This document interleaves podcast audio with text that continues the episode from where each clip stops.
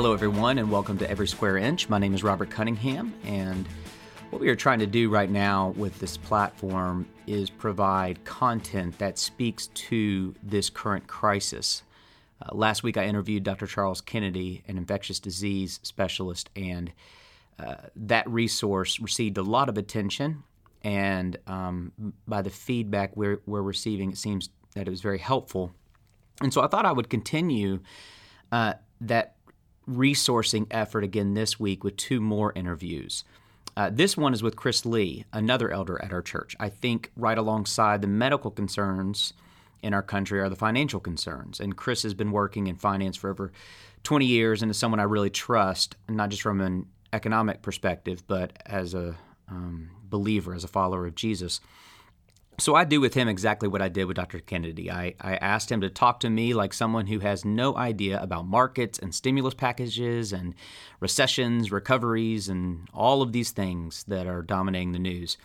Um, I think it helps for me to just play dumb, and in many ways, I am dumb. I'm not playing, I am dumb with this stuff.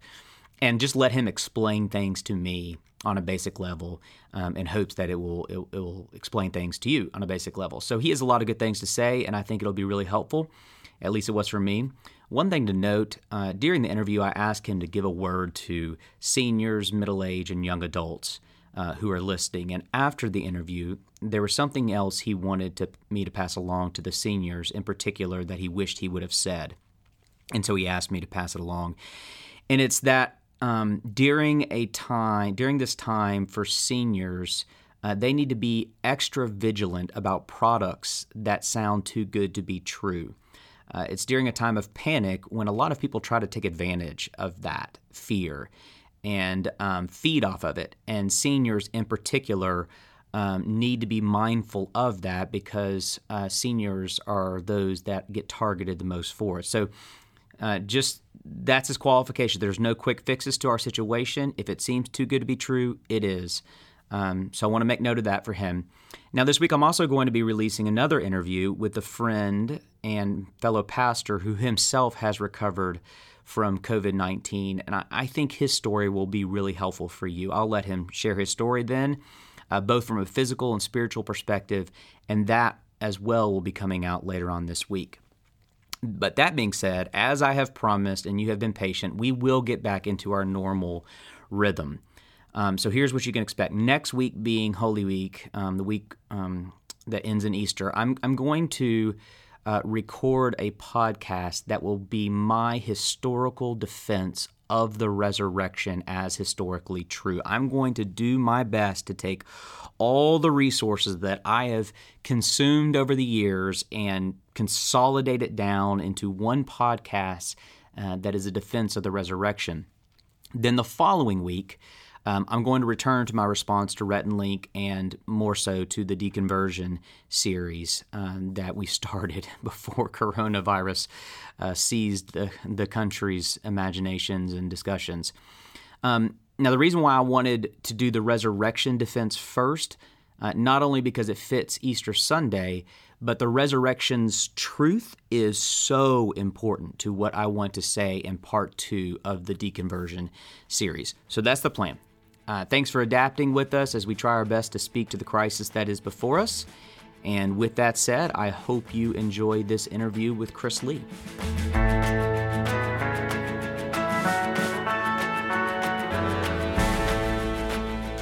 All right, so yesterday we had the opportunity to interview uh, Dr. Charles Kennedy and hear his perspective on uh, the COVID 19 virus itself, um, I thought it'd be helpful to follow that interview up with an expert in the economic field um, who could maybe talk through uh, some of those things as well.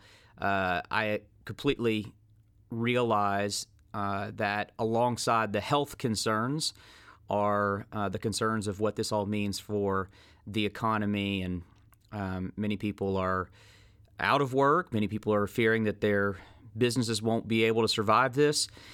And so, uh, once again, I think it's appropriate for us to turn to an expert. So, I've asked another one of our elders uh, at Tates Creek uh, TCPC to take some time. Uh, Chris Lee is I don't know. Chris, you tell us what you do. Sure, financial advisor for a company. Used to be Hilliard Lyons, now it's R.W. Baird, and so we work with individuals, businesses, um, to manage their finances, to invest uh, wisely the funds that they give to us, and to do financial planning as well. So broad based. And and how long have you been doing this? Over 20 years. Over 20 Started years. in late 99. Yeah. Okay. All right. Well, um, here I, I told Charlie, and I'm going to tell you the same thing. Talk to me like I'm an idiot because I am an idiot uh, when it comes to this stuff. And and the benefit of letting an idiot talk to an expert is I think a lot of people can relate to me uh, more so than you. And so um, I'm going to ask you. I'm going to ask questions that I think kind of normal folks like myself are, are wondering. Um, Sure. So let's just start with the basics. I, what I want you to do is just to explain to me, as someone who knows nothing about the market, how it works. I don't even know how this whole thing works. Sure, sure. So, I guess in its simplest form, you know, when people say, "Tell me about the market," or "What did the market do today?" Nine times out of ten, they're referring to the stock market, and that's that's the one that everybody watches uh, the most. Um, believe it or not, uh, well, there's there's a bond market as well that is often overlooked, which is interesting because it's significantly larger than the stock market. And so both of those markets, the stock bar- market and the bond market, both have an effect on people's finances, on the economy, uh, on companies being willing or being able, rather, to borrow money. Uh, so there, there's two different markets. When, when we talk about the market, I guess in this case, the one that's really captured everybody's attention is the stock market. And so on any given day, the stock market opens at 9:30 in the morning. It's open until 4 p.m. Uh, for the main trading day, uh, and every day. Um, billions of shares get traded back and forth, some on the buy side, some on the sell side. All right, what's a And share? so- what's a share? So a share. So basically, a share is a fractional piece or a fractional interest in a company. So pick pick any different company that you you can think of that's publicly traded, and if you buy a share of that company, uh, if you buy a share of Apple, if you buy a share of Exxon, if you buy a share of whatever, then in theory you own a very very small piece of that company. Okay. And every day when the market opens, you get to see what those shares are valued, how they're valued, where they trade in terms of a price. Okay. So some days it's worth more, some days it's worth less. Okay. And then I hear, like, when I turn on the news, they're saying um, things like the Dow Jones Industrial Average. There's all these numbers that I'm Mm-hmm. Right. assuming are indicators of how the market is overall. Is that is Right. that is that what those things are? It's correct. Yeah, there's yeah. So the Dow Jones is 30 uh, 30 stocks that make up that index, and it's kind of a gauge of the overall market. And it's based on companies in a variety of different sectors, some technology, industrial, energy, financial, uh, and so uh, it's it's been 30 or it is 30 stocks. Then you have a broader index called the S&P 500, which is 500 names uh, that make up that uh, index.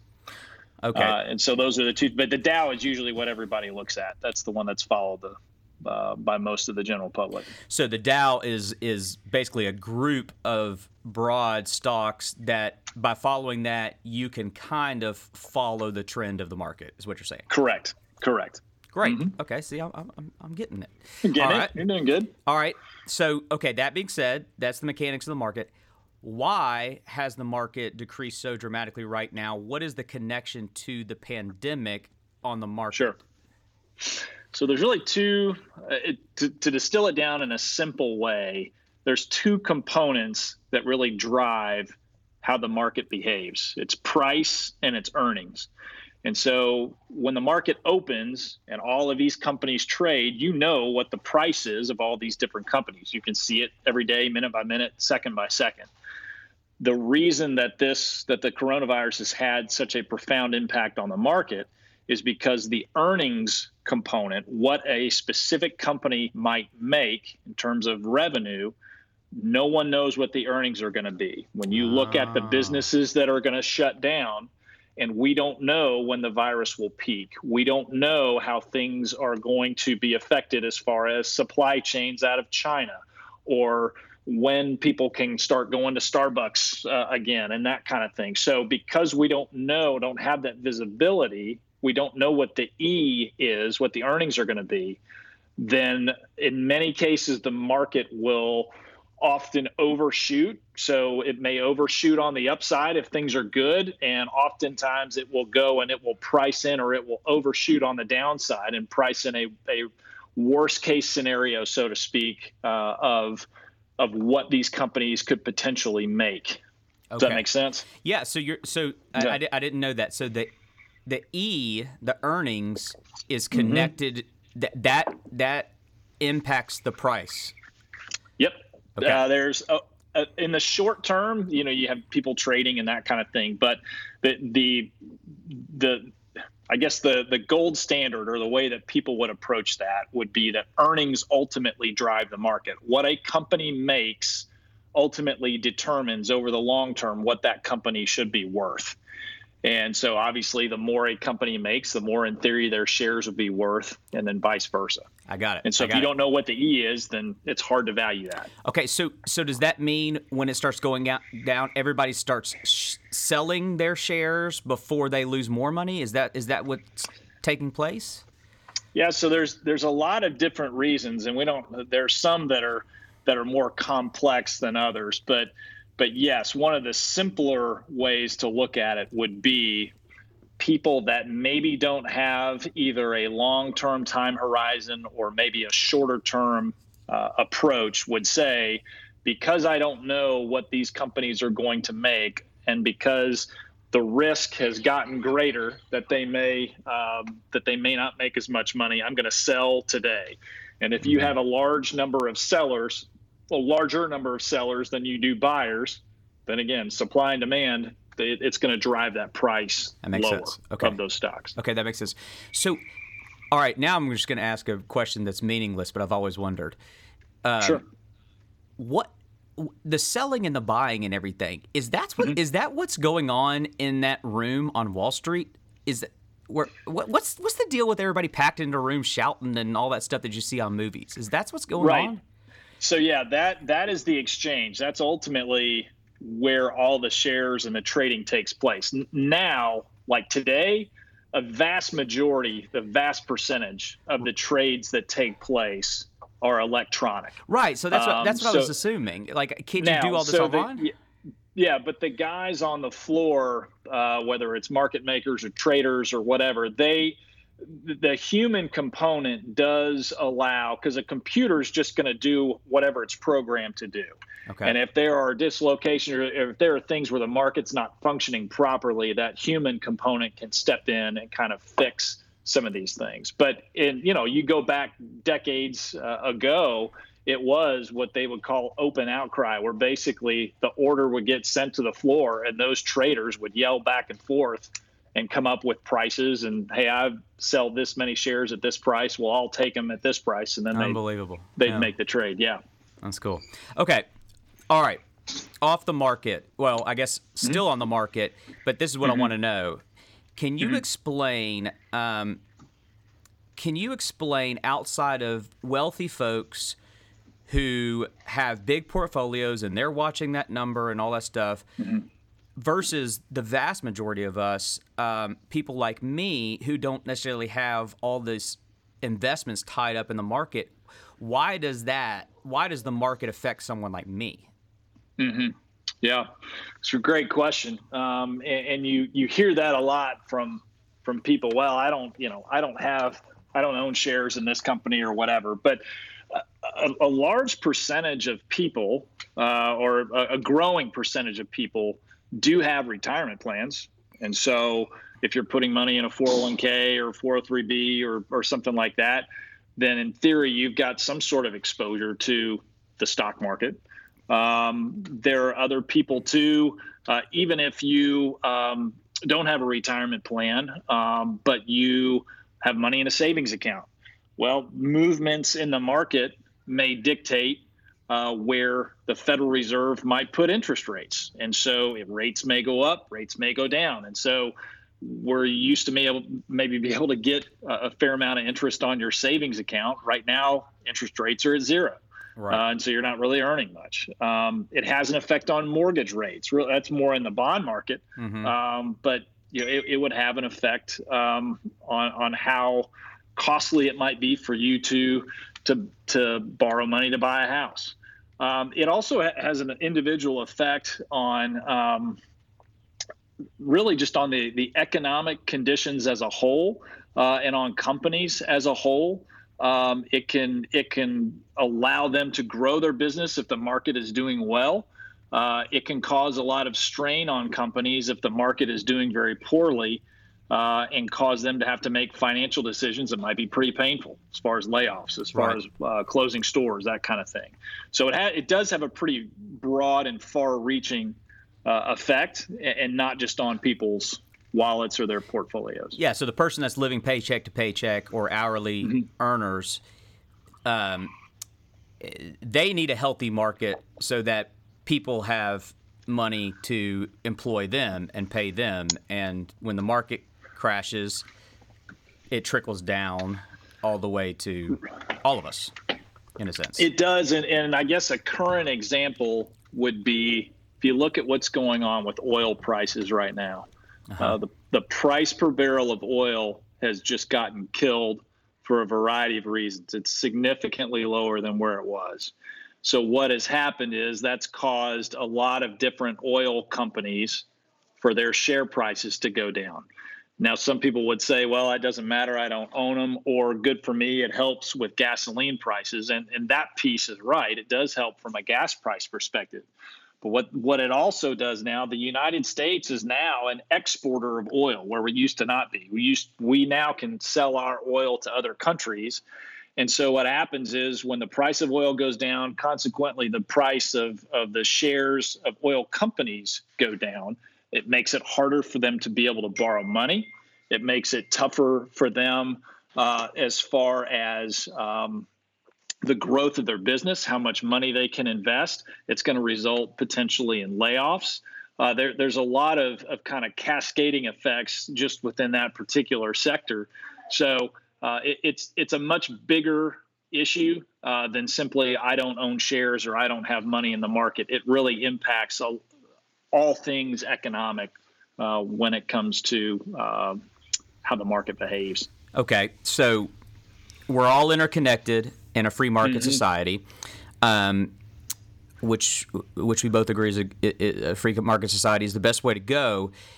That being said, can you then explain the reasoning behind what the government passed yesterday, the stimulus package? Meaning, what is the purpose of a stimulus package um, besides just sending pe- people money who need money. What what what's mm-hmm. what's going on with that in in terms that I can understand? Sure. So the biggest component of our economy is consumer spending. You know, the government can spend money on different things and that, you know, that that's fine. But when you look at what ultimately drives our economy, it's people like me and you engaging in commerce. Uh-huh. I earn money, therefore I take that money and I go out and buy a product or I buy a service.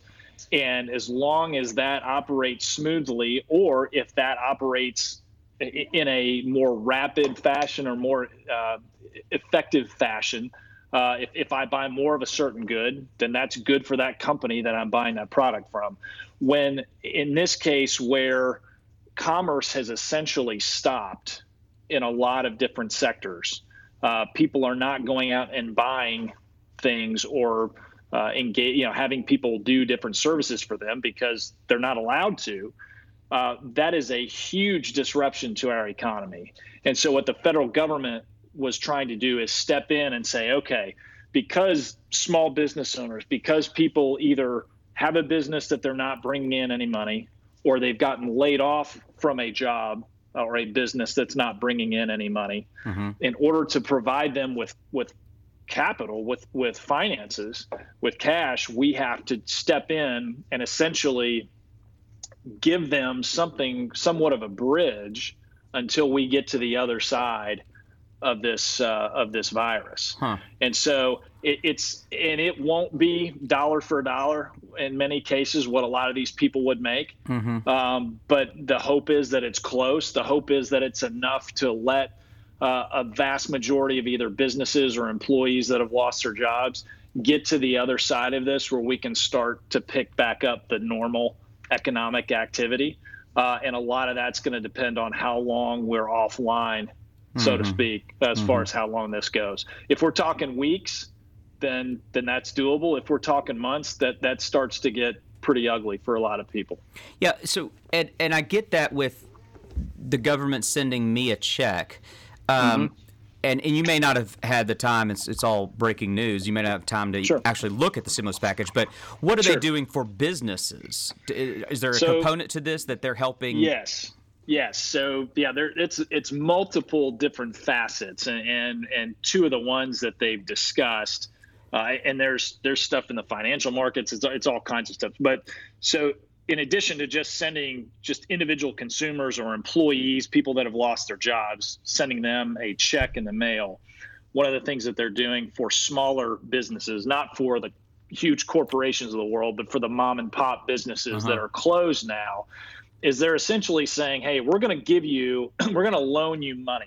Mm-hmm. And if you you can apply through the SBA, the Small Business Association, you can you can apply to get a loan uh, from us for say a period of three months and let's say that you and i have a business and that we're we borrow um, $100000 from the sba just mm-hmm. to keep paying our employees and to keep our doors open uh-huh. and then in three months we're able to open that business again what the government's saying is if you borrow this money it, it, it comes to you in the form of a loan mm-hmm. but if you if you use that money wisely and don't lay off any of your employees and keep your business going in the way that it currently is then it's a forgivable loan it's basically a grant huh. where they would say okay you know what no harm no foul now that that was the original drafting of that bill yeah. i don't know the devil's in the details but that's right. the way it was originally designed uh, would be that it was a forgivable loan in the event that the business stays open and retains all of their employees.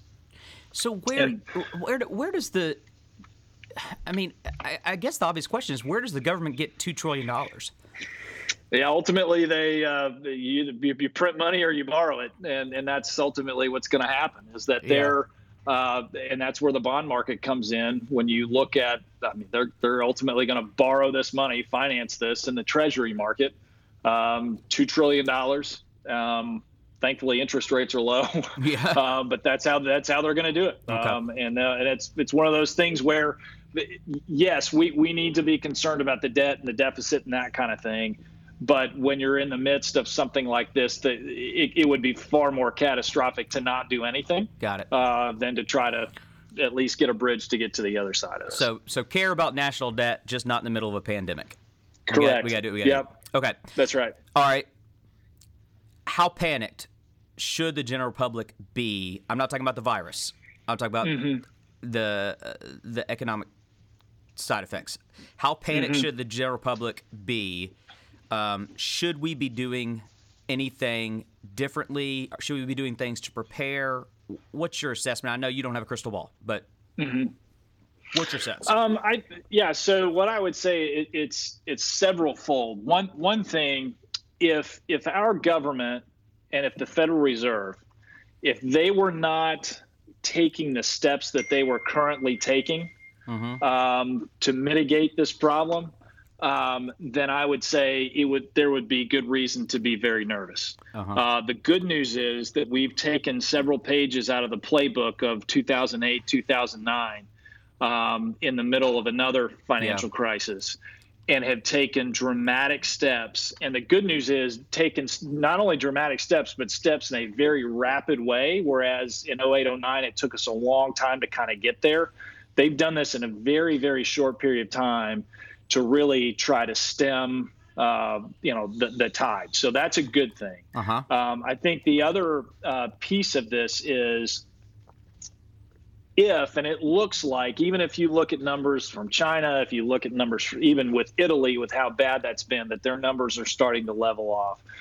that we know there's a, an other side to this, uh-huh. and so uh, that if, if this was something where we didn't have, you know, we didn't have any hope of uh, of making any kind of headway, or we weren't doing any of the the, the social distancing, any, anything. We were just kind of saying, you know what, we're going to let this thing run its course in months and months and months. Then yeah, it, it would be a significant issue economically. But I I do think that a lot of the steps that we've taken um, are going to hopefully make the virus um, this type of thing go, uh, I guess, in a shorter fashion. Um, okay, but now, on that, the others, that's interesting because what I'm seeing in public dialogue seems to be a little bit of a competition between the medical experts and the economists, mm-hmm. Um, mm-hmm. where the economists are like saying, "Let's rush," and, and I mean, they're not saying. I, I don't want to be callous. I don't think they're. Yeah. Uh, but they're they're saying we really need this to be short. We need to get everything up and running mm-hmm. again to save the economy, yep. and the and the and yep. the physicians are saying, no, we need to be really careful here and not spike this yep. this pandemic. Um, but you're saying you think the social distancing and taking it seriously, and this, by the way, this is what Charlie said yesterday when I interviewed him. Is like this really is the best way to save the economy because by doing this, we get we get rid of this we get rid of this virus as quickly as possible. Um, by doing I, this. I think, yeah, I, I, would say I, I'm I am in the um, I would be in the middle of this. That if if you are looking at shutting down things from an economic perspective for an extended period of time, months and months, that is that that would be a, a pretty um, that would be a pretty ugly scenario economically, yeah. and, and, I don't know that we can do that. Uh, but at the same time, it would be ugly from an economic perspective for us not to do anything. Uh-huh. And so somewhere in there is a balance of we we are going to have to look at all of this and say how can we move forward and help businesses because we cannot leave them closed for an yeah. extended period of time. Uh, but we also need to weigh the health factors too. So it, it, it's a very delicate balance and one that we're going to have to really um, navigate carefully. Um, but I, I, think too, when you say how scared should we be or how nervous should we be, I, I would say take a step back and look at where we were a month ago uh, when the market essentially in, in I guess early to mid February was hitting all time highs. Mm-hmm. When the market when is going just gangbusters and everyone's making money, that is not the time uh, for you to really um, that that's not the time where people really have a good understanding of risk because mm-hmm. uh, it's easy. It's easy to make money when the market's doing like when mm-hmm. it's going like that. This is the time that you really, as an investor, a saver, whoever, if you have any type of investment account, this is where you really take a hard look at okay, what kind of risk profile do I want to have for my account? Mm-hmm. Uh, is the fluctuation just completely um, taking over my thoughts? Taking, you know, am I worried sick about what the market's doing every day? That kind of thing. Um, that's where you really need to take a hard look at that um, because uh, th- th- this is ultimately the, a great stress test for people's accounts and for people's time horizon and, and yeah. how it affects their spending habits. That that's really those are the conversations we're having a lot with clients now, um, just to get a better idea of, of, what their risk profile really is. Well, what in your opinion, and this may be a question you can't answer. Um, in your opinion um, is this different than 08, 09? Are, are we looking at, you know, there, there's some really um, mm-hmm. panicky stuff out there mm-hmm. in, in the media and on the internet of, I mean, mm-hmm. talks of Great Depression and things like yeah. that. Do, do, you think this is different? Is this something unique because it's a pandemic and we were at all time high? Mm-hmm. We got to get the virus passed, mm-hmm. then we're going to get right back to it? Or mm-hmm. how do you see this playing out? Yeah, so I think, you know, there, we always joke in our industry uh, that as far as the saying it's different this time because a lot of times it isn't. But but in this particular case this is something that is somewhat unique in that most of the market crises that we have faced or that we have gone through have been related to something financial. And so you've got a playbook for that uh, when it comes to different financial uh, uh-huh. issues. Uh-huh. And 08, 09, it was the housing market, mortgage, all that kind of stuff. Yeah. Um, and so in this particular case, with it being a biological crisis mm-hmm. that in tune in, in turn led to a financial crisis or a financial uh, issue, it is somewhat different in that the Federal Reserve can only do, do so much. They're on the monetary side. Same thing with the with mm-hmm. you know the Treasury and that kind of thing. So um, now, that being said, even though it is different with it being biological, there are similarities out there in ways, and that's why I think it's been good to see the Federal Reserve response to this because they've responded in ways similar to okay. 0809. Okay. And and so they've taken the necessary steps to try to mitigate some of this. Mm-hmm. Um, so yeah, it is it is different, but there's enough similarities there uh, to where yeah. You know, I, I think we've got a good enough playbook to to try to figure this thing out. I, I have a feeling uh, that on the other side of this, there's going to be such an outpouring of. I mean, I'm planning on eating at every restaurant I can, and you know, buying at you know boutiques here in town. Like, I just I, I feel like there's a sentiment of a collective uh, desire to do everything we can to support local businesses and and whatnot. Um, sure, and, I, I agree. I, I think the consumer is definitely. I mean, yeah, we're all pent up right now in our houses, and we can't right. we can't go out and engage in the normal commerce. So yeah, I think that's going to have a significant impact as far as how people approach spending money, and and I think. I think the other thing too that it's going to give, and, and, and this isn't a, a recommendation; it's more just a broader thing. I think it's going to make people take a hard look at how much you know when we say i'm going to have an emergency fund i'm going to uh-huh. save money for emergencies i think this this whole thing is going to give them a new category for that yeah, um, yeah. whereas before it was just uh, if the car breaks down or whatever i think it's going to have have an effect on people in terms of the kind of liquidity yeah. uh, that they may have on hand and, and a variety of things and those are all questions that we'll get to when we get to the other side of this thing yeah but but in, in, in some ways these are positive um, outcomes of, yes, of times like sure. this where people kind of get recalibrated. Um, okay, our church is a multi generational church. Um, people mm-hmm. who listen um, to this stuff are are across the generations. Tell me what you would say mm-hmm. to the, the whole spectrum. So seniors who are watching their mm-hmm. retirement account just get mm-hmm. decimated. Uh, mm-hmm. folks like me in their 40s that I mean I'm I mean you know personally. I don't I don't mm-hmm. have a lot of money, but I'm trying to save as best I can for retirement.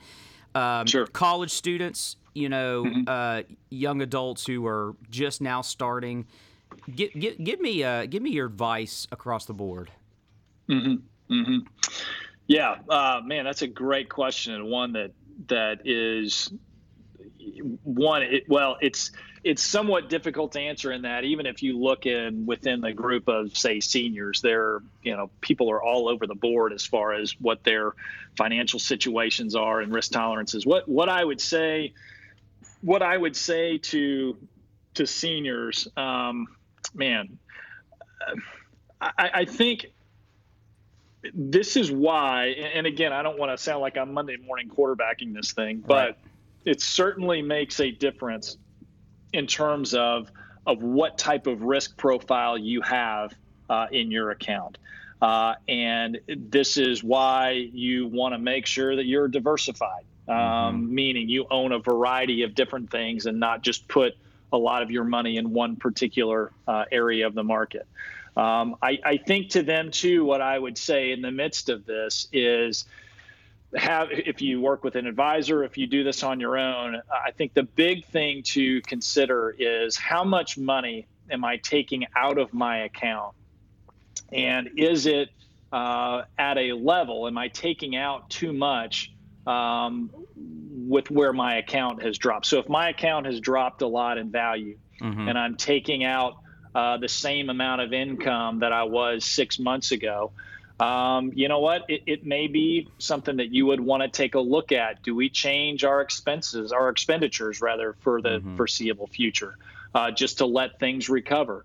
Uh, it's a, it's a very difficult situation, especially with how low uh, interest rates are. Uh-huh. Um, you know, I think that that it's going to cause seniors to to take a look at maybe some of the gifting that they do, or it may cause them just to have an honest conversation with their kids and say, you know what, for the time being, we had planned on leaving X amount to you and your and your sister or whoever.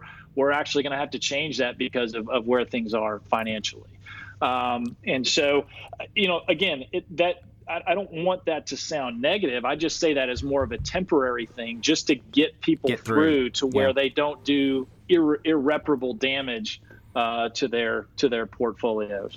Um, from a middle-aged um, standpoint, and, and, and even the, the young adults, I think um, you know, I, I, I want to be careful saying, oh, it's a great time to invest or it's a terrible time to invest. I, I don't want to push anybody one way or the other. Mm-hmm. Um, but I, I do think that it is worth everyone, especially the, the middle aged uh, and, even, and even the seniors for that matter, of take a look at your account and granted, yeah, everybody's accounts have fluctuated, but if that movement in the account is too much for you to handle, if, if, if that is over the top, that it, it has caused you too much anxiety, then that would be a good sign for you to really explore maybe changing what that investment mix looks like going forward.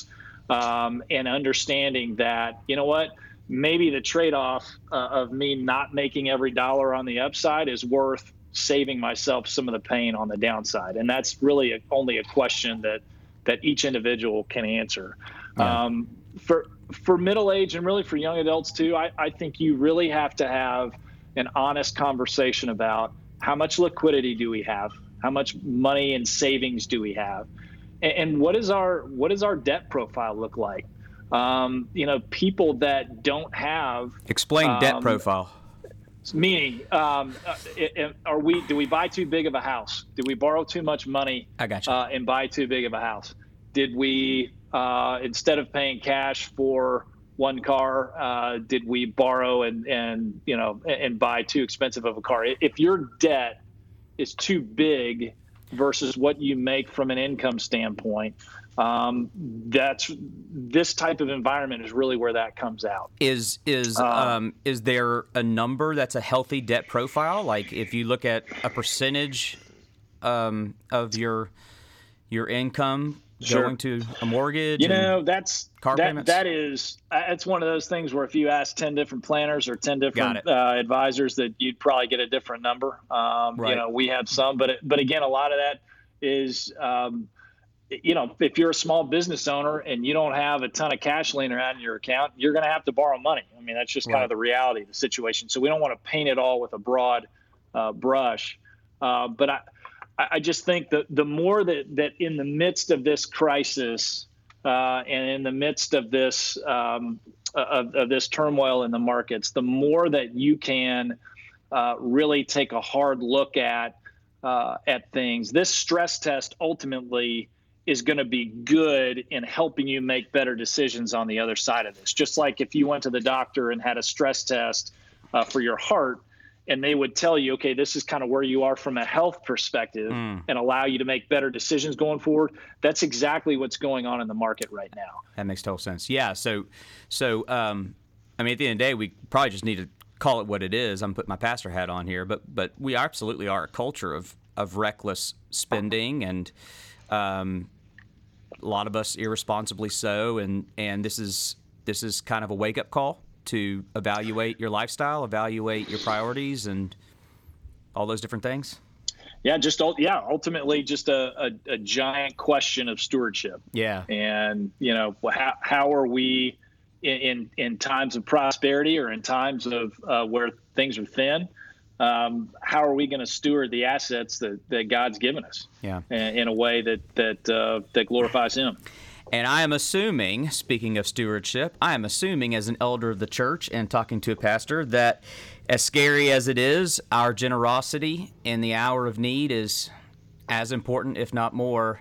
Um, you know, there there are a lot of there are a lot of needy people, and certainly the local mm-hmm. church. Um, is a needy institution, and I mean we we can't we can't forget um, that this money isn't ours and it's given by God to be used uh, for mercy and justice and whatnot. Yeah. E- even now, Even now, it's and, scary. And that's, and that's the great kind of conundrum in this whole thing is that the, you know the, the irony is that in a time where people's portfolios and people's incomes have gone down, uh, this is often the time to be even more generous uh, than in times of, of prosperity. Not not that it. Uh, hopefully that makes sense. In that, no, I know what the, exactly the need, saying. The, the, need is far greater uh, now.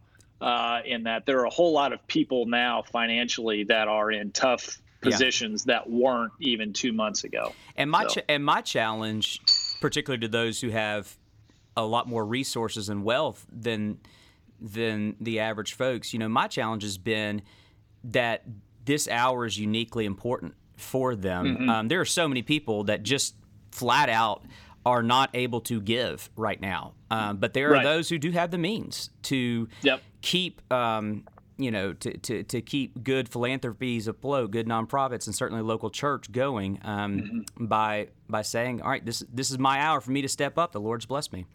Um, mm-hmm. Okay, toward that end, and, and I'll let you go. Um, sure. I know I know you're busy. Take off your financial planner hat. Put on your elder mm-hmm. hat. What would you say to our people who are anxious, not just over their health, but their finances? What what would be mm-hmm. a word to them? Man, that is uh, that's a great question, and uh, honestly, when I, I, read through this, and I, I've been thinking about this a lot, um, and and in dealing with with people that have a kingdom perspective versus people that have a worldly perspective, and, and let me be clear, we're all we all struggle with this. So right. it's not that if you know if, if we're believers that we don't struggle with uh, with this. We all do. Um, but just just from a a firm knowledge and foundation of that we know the Lord is going to take care of us mm. no matter what. Mm. And, and and going back to what we talk about of that our circumstances are not an indicator of God's love. Mm. Um, in, in that, if, if hey, if I have a whole lot more money, then God loves me more, or if I have less, that He loves me. That that's simply not true. That that mm. ultimately the cross is the indicator of how how much God loves us. Uh, mm. And there's no there's no dollar amount that you associate with that. I mean, it's impossible. Um, that that you had Jesus Christ sacrifice uh, his own life um, to forgive our sins. Um, and that, um, so again, it, it, has nothing to do with our circumstances. Amen. I think, I think the other thing that I would say is on the other side of this, and there will be the other side of this, and, and yep. we will, I am confident we will get through this and we will be okay.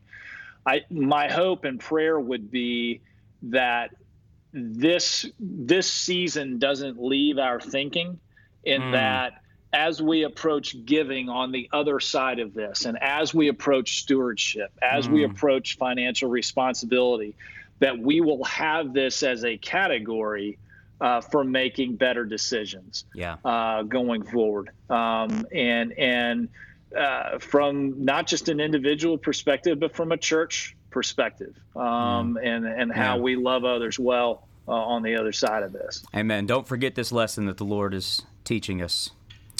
All right. Well, aren't you glad the gospel's free? That uh... I am correct.